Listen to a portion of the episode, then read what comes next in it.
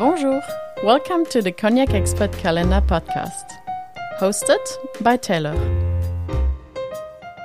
So today I'm very pleased to be joined by Benedict Hardy from Hardy Cognac. How are you doing today, Benedict? I'm doing well. Thank you, Taylor. And you? I'm great, thanks. It's always nice to speak with you. Can you tell our listeners who you are and what you do? Well, I am the fifth generation of a company named Hardy and a family that started uh, in the cognac business in 1863. We'll celebrate next year 160 years of existence. So now I'm in charge of America's business, even though South America is much smaller, as everybody can guess, than North America. So mostly Canada and the United States. But on top of that, I'm also the ambassador uh, and I'm helping my colleagues to go in some other markets. So I'm, I'm at the same time export manager for North America and at the same time ambassador for the brand worldwide. Sounds very busy. yeah. so to say the least. so what product are we tasting today? We're tasting something that we relaunched in 2015 called Noces d'Argent in the company, um, noces, I mean, for our listeners, means anniversary, and argent is silver. So it's silver anniversary if I want to translate each, each word properly. Can you say, is this from a single cru? Is it a blend? What can you it say about blend? It is a blend. It is a Fine Champagne cognac. So by definition, as you know, Fine Champagne is a blend of Grande and Petite Champagne, the, in my opinion, the two best cru of the cognac region. And if you blend them, you get what legally is called fine champagne. Uh, I'm sure our listener might not know that if we call them champagne, it's not because we add uh, sparkling wine in our cognacs, but it's only because we share the same soil as the Champagne people, which means, in fact, this soil is pure chalk uh, limestone. And it comes from a Latin word, campania, which has been translated in French champagne. So these two regions the Champagne people near Reims and Epernay and us share the same soil. So this cognac is coming from these two regions. 55% Grande Champagne, 45% Petite Champagne in the blend. Now it's the first of the Noces cognacs at Hardy, correct? Yes, absolutely. It's the first of the anniversary series, which names that were given by my uncles and my father quite a while ago to designate the fact that, of course, our, our products are assemblage, they are blends, but the, to give an idea to the people that understand uh, anything about wedding anniversaries, how all the cognacs inside the bottles are. So, Noces d'Argent, for our listeners who may not know the different anniversaries, Noces d'Argent is uh, what kind of age? 25 years. Not more, but not less. The the great interest for this product is that uh, Michael Bouilly, our blender, has selected eau de vie from Grande Champagne and Petite Champagne that were aged side by side in our cellars for so long. And after that, he, he blended them. But I will explain a little later how he did that. And so, how would you just describe the style of this particular cognac? I think the style has been well described by Paul Pacult in the Spirit Journal in uh, 2015 when we repackaged and relaunched the product. He said that was an elegant cognac, an extremely rounded product with no asperity, no alcohol edge. It's really something that is very harmonious, I would say. And so there are multiple cognacs in the anniversary range. Yes. And I imagine that each one has their own identity. They're obviously communicating a different age. But what was the cellar master going for for this particular d'Argent cognac? I think he was going for something that would be just a step above of RXO. He wanted something with more depth, more density, more bouquet, more mâche, as we say in French, which means really how would you translate that yourself? Mash. Like you say for wine, you know, something that when you drink it, you know, it's full, it's complete, it covers, it coats your palate. That's what he was looking for. Yeah, when I when I hear mash, I think something to chew on, something with real depth. Exactly, something to chew on. That's what he was going for. Okay. Um, and in terms of distillation, can you say if uh, the eau de vie that make up this blend were distilled with the Lie or without the Lie? Well, Michael is a, a fervent uh, partisan of uh, distilling with lees. Uh, he associates lees very interestingly with flowers, with floral nose, with something that gives, again, something to chew on. Distilling with the lees gives more density, more richness to the product. And that's what he really likes the best. And I agree completely with him. My ancestors were already doing that. And I think he, it's wonderful that he continues the same tradition. Great. And uh, in terms of the oak treatment, uh, how much time did this cognac spend in new oak, if you can say? 99.9% of our cognac, if not say 100%, starts in brand new oak. There is a, a, it's a religion, I would say, at Hardy. And it's also because we're very fortunate to have people that can afford uh, to buy new oak every year. Michael buys between 800 and 1,000 new barrels each year. So what we consider new oak is only two years. That's all. And every single of our cognac started its life in new oak. So this cognac didn't spend more than two years in new oak. And after that, it, rotated, it was rotated to older oak. If you have 25 years ahead of you, it's impossible to imagine leaving cognac in brand new oak all the time. It would really ruin the taste and give it something too oaky. So the, the difficulty in making cognac elegant and round, though, it have you have to balance uh, young oak and used oak, which Michael does really well. And also, what is very important is the way he uses our dry cellars and our humid cellars.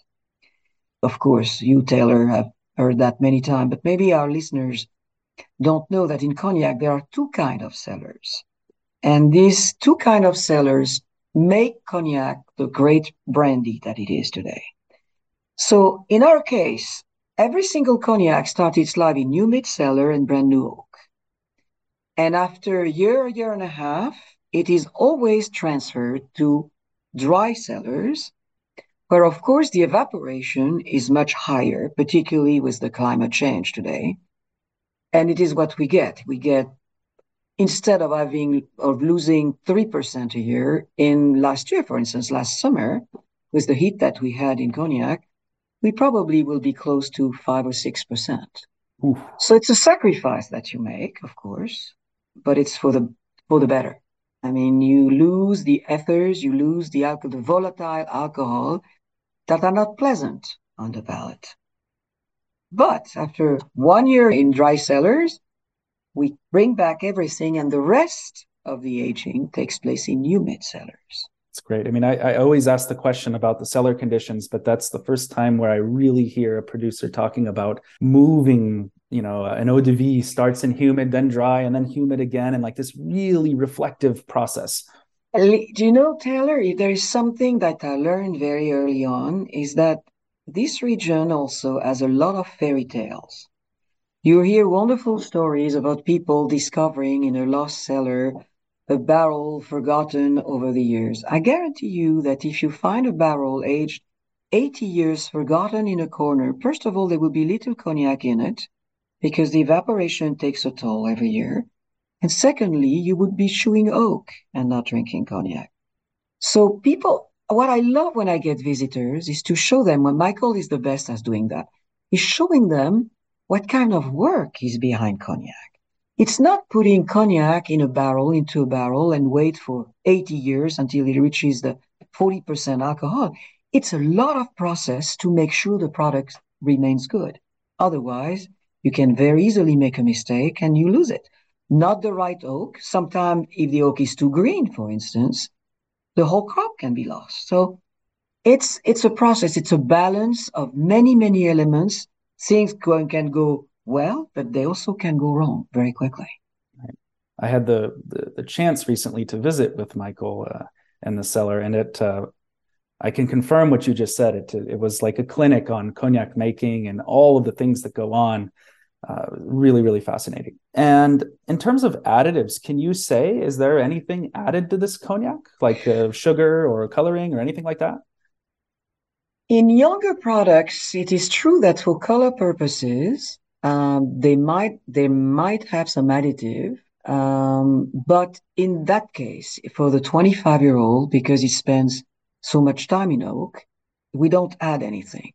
What Michael does, which is really unique, he's not the only one doing that, but he he uses the the distilled water that we need to reduce the volume of alcohol during the aging process. So he adds water and that makes the difference. And that creates the product that makes the cognac so more refined and, and round. Because you have two options when you make cognac. Either you wait until the time has come to bottle the product, but of course, it's not. Imagine a VSOP, for instance. In our case, it's aged more than the legal age. But imagine that you have a product that is at 56, 57% alcohol. Uh, you don't want to bottle it at that level. So either you, uh, you use water during the process and naturally go slowly down to 40%, or you wait until the end and add the water at the end. We have chosen to add water during the process of aging. Michael gets the eau de vie distilled from his um, best wine growers. He tests the eau de vie that is delivered to us at 70%. And of course, he contributes in the distillation process. He distills with his people. And at 70%, he doesn't he immediately add um, distilled water to reduce the level at 55%. And we never put cognac at 70% in new. It's always at 55. So it gained us some time, but at the same time, the water that he has used to reduce the level of alcohol is really a plus and contributes to the aging factor. So in that sense, yes, we can say that we're adding things to the cognac, but it's distilled water. It's water, of course. Okay. And so if we move to a tasting note for this Noces d'Argent, uh, yes. how would you describe the nose and the palate? The nose is like candied walnut, fig, ripe fruit. This is what I would describe the best. It is really the aromas that you have and a touch of citrus, which is really the signature of Hardy. And then on the palate, the rancio, which is such a unique concept, this rancio. There is no really translation for that. What does it mean? It means that after a while, the, the, the, the, the oak in contact with the cognac produces like a, an oily um, um, component, like essential oil, that has this taste of walnut, of, of nuts that have been roasted. And this is quite oily. That's what you see in the glass, you know, when you when you have your cognac in the glass and you see the legs. It comes from that. That's this rancio. And that's what you have with this Noces d'Argent. And it it comes with older cognacs instead of young cognacs. You know, you have three kind of ages in the in the, the cognac category. You have the age of flowers. I was designate that probably until the age of around 20 years. And then you have the age of fruit, which is exactly when Noces d'Argent is. And then after 30 years to 35 years, you're really in the age of spices. So I would say that on the palate and on the nose, you really have the ripeness, the, the, the beautiful. It's like summer. This product tastes like summer. It takes like the, the apricot season, the peach season, you see. Beautiful. Yeah, wonderfully blended cognac, very balanced, very refined as well, I would say. So thank you very much for sharing your responses, all of these explanations. It's been wonderful. Happy holidays. And, happy uh, and again, too. thank you so much. Thank you very much and happy holidays to you, Taylor. Thank you for listening to the Cognac Expert Calendar podcast. All bottles of this calendar can be found on cognacexpert.com. Tomorrow is another day, another cognac. Au revoir!